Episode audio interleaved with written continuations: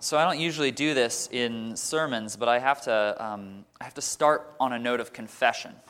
On a note of confession. And that is that um, on the morning of April 29th, 2011, I, of my own volition, woke up at 4 a.m. to watch the royal wedding. Um, I'm not proud of it, and I'm, I'm not going to go into the circumstances under which this happened. Uh, you can, I'll just leave that for you all to speculate. But I got up and I watched the royal wedding with all of the fanfare. And if you're coming in here and you're new to the Anglican Church and you're a little creeped out by the liturgy and the musty red carpet, just watch the royal wedding. You have no idea so uh, Prince William and I think his wife was Kate Middleton, right? Or is that am I getting them mixed up? I'm looking to some of the people in the congregation. Like, Tammy Fire's like, yeah, yeah, that's right. Um, they had their first child then two years later on 22nd of July 2013. Prince George of Cambridge was born. He was the third in line of succession to the royal throne.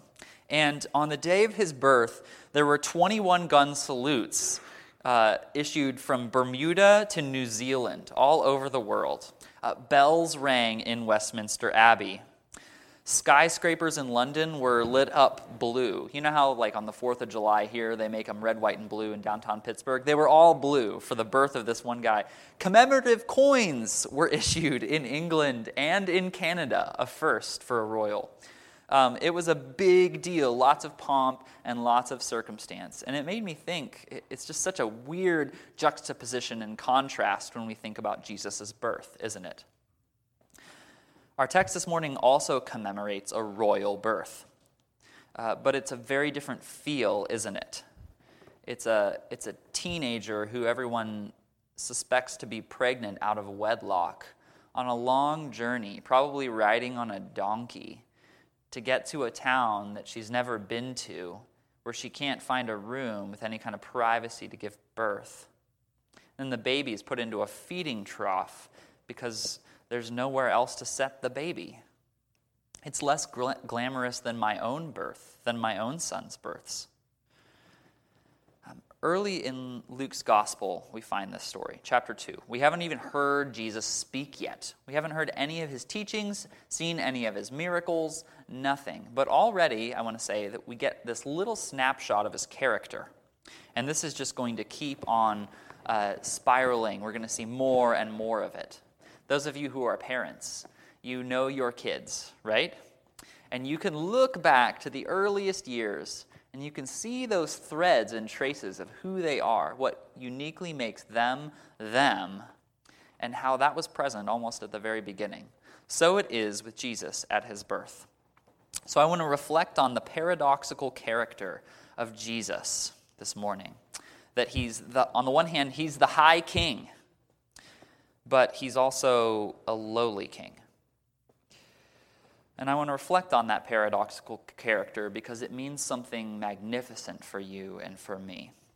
So, first, Jesus is the high king. Who here has ever read or seen Narnia, the Chronicles of Narnia? Yeah?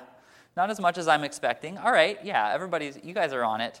Uh, it's the story by C.S. Lewis about all these kids that go over into this imaginary world called Narnia. And the one, the oldest of the four, Peter is called the High King of Narnia at the end.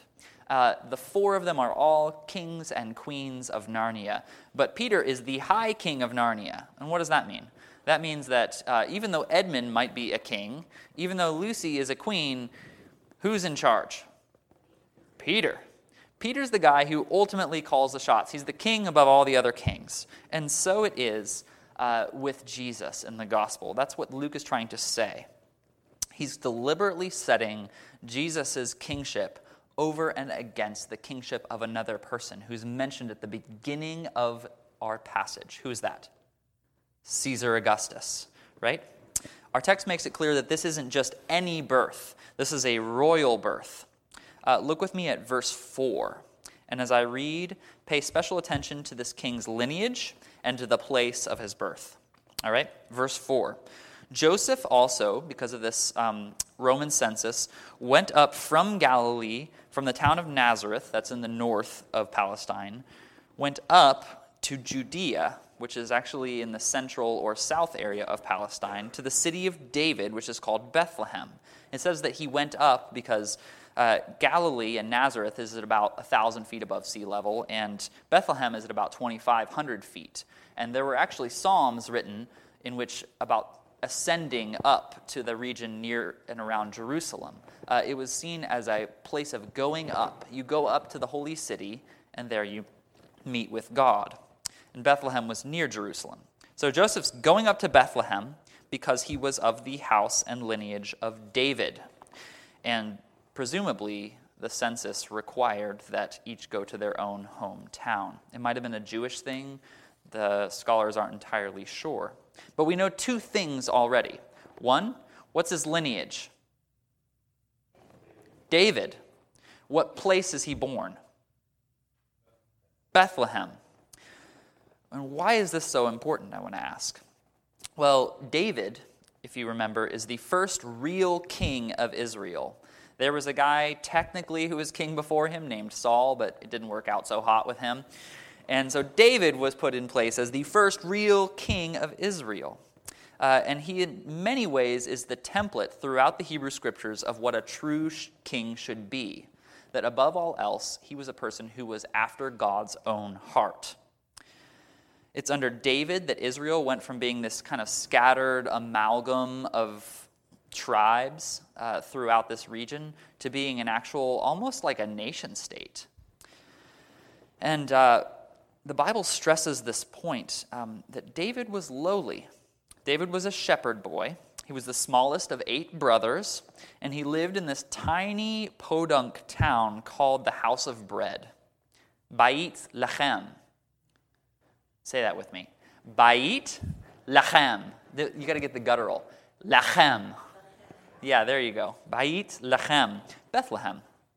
Um, David was an unlikely choice to be king, coming from a very unlikely one stoplight, maybe, maybe no stoplight, blink and you miss it kind of town uh, called Bethlehem. But he was the person who God chose, and this was the city that God chose to send his king from. And God made this extraordinary promise to David, uh, and that is that his royal line would last forever. No other king has ever received such a promise that his royal line would last forever. 2 Samuel 7:16, the Lord says to David, "Your house, that means your family, and your kingdom shall be made sure forever before me. Your throne, your kingdom, shall be established forever."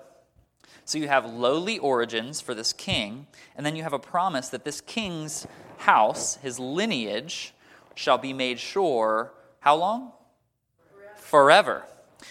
And in the following generations, David's descendants uh, didn't do so hot. They kind of went the way of Saul, right? Even though this great promise was there, did they live up to it? No. Uh, they abandoned the Lord. They abandoned the ways of justice. The rich exploited the poor. They went after other gods. They did all kinds of corrupt practices. They sacrificed their own children. They destroyed their own kingdom. And before long, God's promise to David seemed like a pipe dream.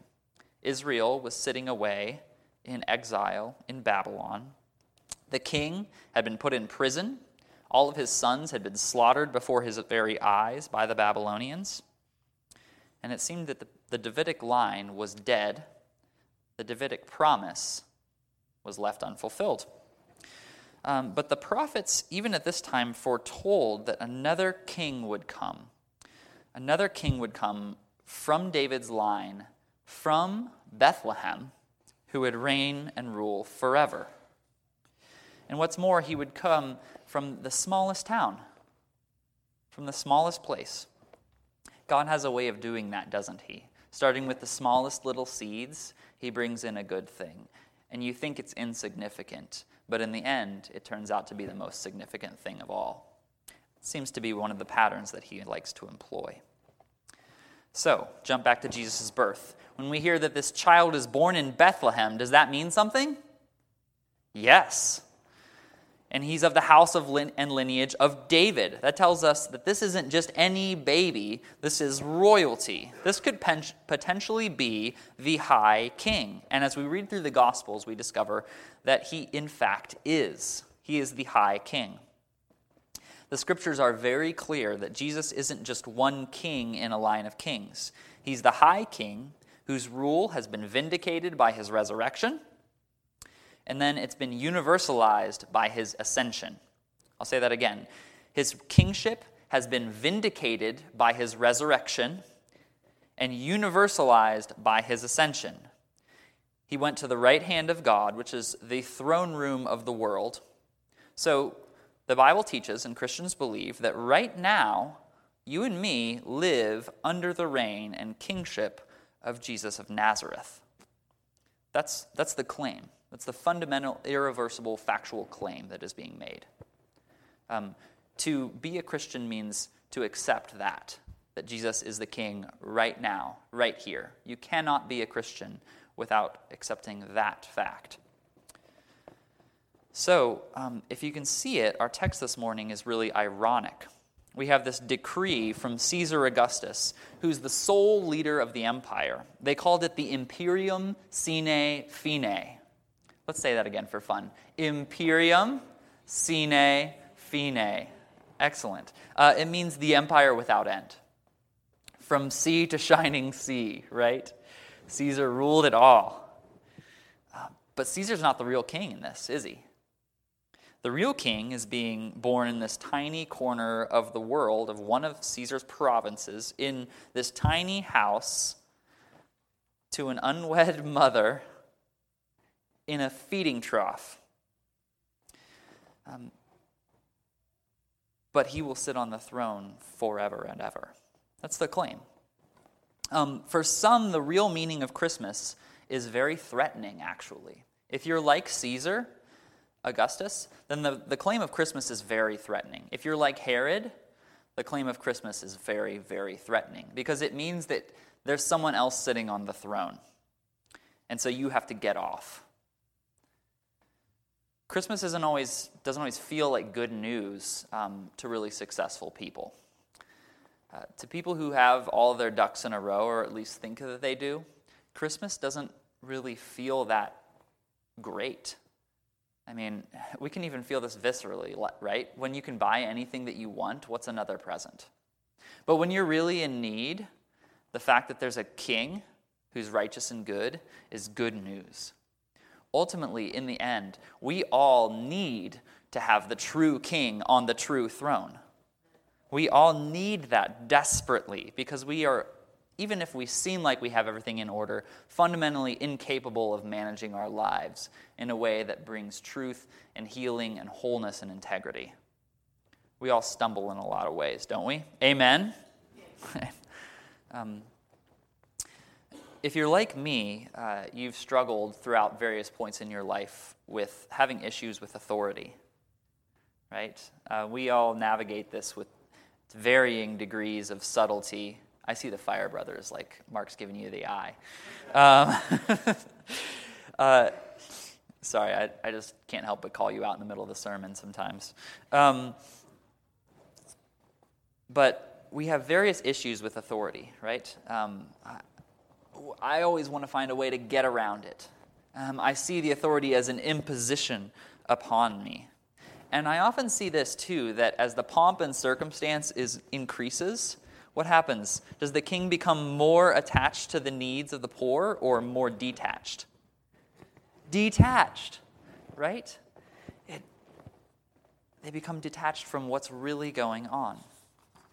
So, in many ways, for every good king, we can think of seven tyrants, right? Um, and we have good reasons for not trusting authority.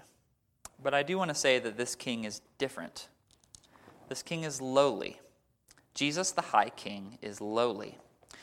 I want to draw your attention to three details in our text that establish that fact uh, that Jesus, the king, is lowly. First, Jesus was born as an imperial subject.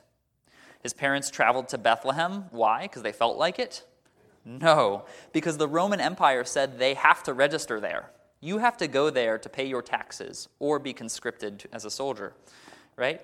Uh, Jesus paid taxes to the empire himself. We see that in Scripture.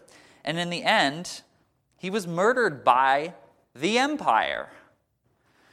Uh, our Lord knows what it means to suffer under tyranny. Jesus, the high king, knows what it feels like to the fullest extent to be a victim, to be misunderstood, to be thrown into the machinations of some kind of bureaucracy that doesn't understand you and doesn't care about you. Jesus knows what it's like to suffer under law. Jesus knows what it's like to be imprisoned wrongly. Jesus knows all of that. He knows it all. Second, Jesus was born homeless. Uh, Mary traveled 90 miles, that's just one way, to get to Bethlehem. Now, maybe she walked. She was about nine months pregnant, most likely. Maybe she rode a donkey. Who here would like to ride a donkey 90 miles? Really comfortable, right? Who here would like to do that in their third trimester? Um, I just know for a fact if I told my wife at 37 weeks pregnant that we were going on a 90 mile backpacking adventure, but it's okay, you can ride a donkey. I would just like, I, here's my immediate reaction duck and run. Something is going to go flying through the air. Some kind of knickknack is going to be thrown at me. Uh, but because Mary and Joseph were imperial subjects, they had no choice. So Jesus the King was born far from home in the middle of an extended road trip. And the Bible doesn't actually say anything about Jesus being born in a stable. Uh, that's an inference that a lot of Christians have made from the presence of a manger or feeding trough there. Uh, there is a tradition going to, back to about 155 AD, that's about 120 years after Jesus' death, that says that, they, that he was born in a cave. Um, but that's not scripture, that's just a guess that some people have had from a very early time. Uh, we do know, though, two things for sure. One, there's no guest room for them to stay in, so no privacy for this poor woman as she is giving birth. And then, two, the best that they could do for a bed was a feeding trough. This is far from the fanfare of Prince George, is it not? Even at his birth, we see this pattern. God sends his son into the world, but the world doesn't have room for him. Often our hearts don't have room for him. As John 1:11 says, he came to his own and his own people did not receive him. It's a lowly birth for a high king. And this is in keeping with the rest of Jesus' life and ministry. He was born without a home, he lived without a home, and he died without a home. Luke 9:58, Jesus says, "Foxes have holes and birds of the air have nests, but the Son of man has nowhere to lay his head." He was homeless. He lived a hard life. He was homeless his whole life. It's something that most of us do not share in common with, with him. Um, and maybe as a result of this, maybe, maybe as a reason for this, I don't know, he was humble and lowly in character. There's one place in the Gospels where Jesus describes his own personal disposition. Did you know that? There's one place where he says, This is what I'm like. It's Matthew 11, 28 to 29. And this is what he says. This is how he describes himself. Imagine, how would you describe yourself when, you, when you're uh, to the people that you love most, to someone who's wanting to get to know you? You would say, I'm impressive. I'm strong. I've got real grit and tenacity. I'm a righteous person. I am Almighty God. No. Come to me, all who labor and are heavy laden, and I will give you rest. Take my yoke upon you and learn from me. For, this is what I'm like, I'm gentle and lowly in heart, and you will find rest for your souls. He's lowly. His whole pattern of life is an inverse of this whole rags to riches story. He's not climbing the ladder, he's descending the ladder. He starts exalted, he becomes lowly. And that's what Christmas is about. It's about God's descent in our world. his, his taking on increasing levels of humiliation for our sake. No other God is like that. Paul says this Though Jesus was in the form of God, he did not count equality with God a thing to be grasped or held on to. But he emptied himself, taking the form of a servant, being born in the likeness of men, and being found in human form, he humbled himself by becoming obedient to the point of death, even the most shameful death of all death on a cross. That's the character of Christ. That's what he's like. You want to get to know him? He's humble, he's meek, he puts his own needs behind yours and mine. And that makes all the difference. Think about this the holidays can often be a really stressful time. Anytime you put a lot of human beings uh, together, it be, can be a really stressful thing because everyone, we all have a certain insecurity that we bring to the table. And we all have a certain uh, very subtle way of trying to, to get something from the interaction, to fill that void in our own selves. But we've all maybe experienced this. Um, I don't know actually if you have, but uh, we encounter people occasionally who are overflowing and, and they're just giving of themselves. And to encounter a person like that, who is eminently accessible, eminently overflowing and abundant, it changes you, doesn't it? The scholar named Dane Ortlund writes this The point in saying that Jesus is lowly is that he is accessible. For all his resplendent glory and dazzling holiness, for all his supreme uniqueness and otherness, which is all true of him, he's the high king, no one in human history has ever been more approachable than Jesus Christ. So here's the paradox uh, we have a high king who's worthy of your worship, who deserves to get to call the shots in your life and in my life. To be a Christian is to surrender your own autonomy. It means to follow Jesus. It means that you no longer direct your own course. That's true. But the one who we follow is lowly. He's the Father who invites you up onto his knee, who delights and smiles at you. You can actually approach him.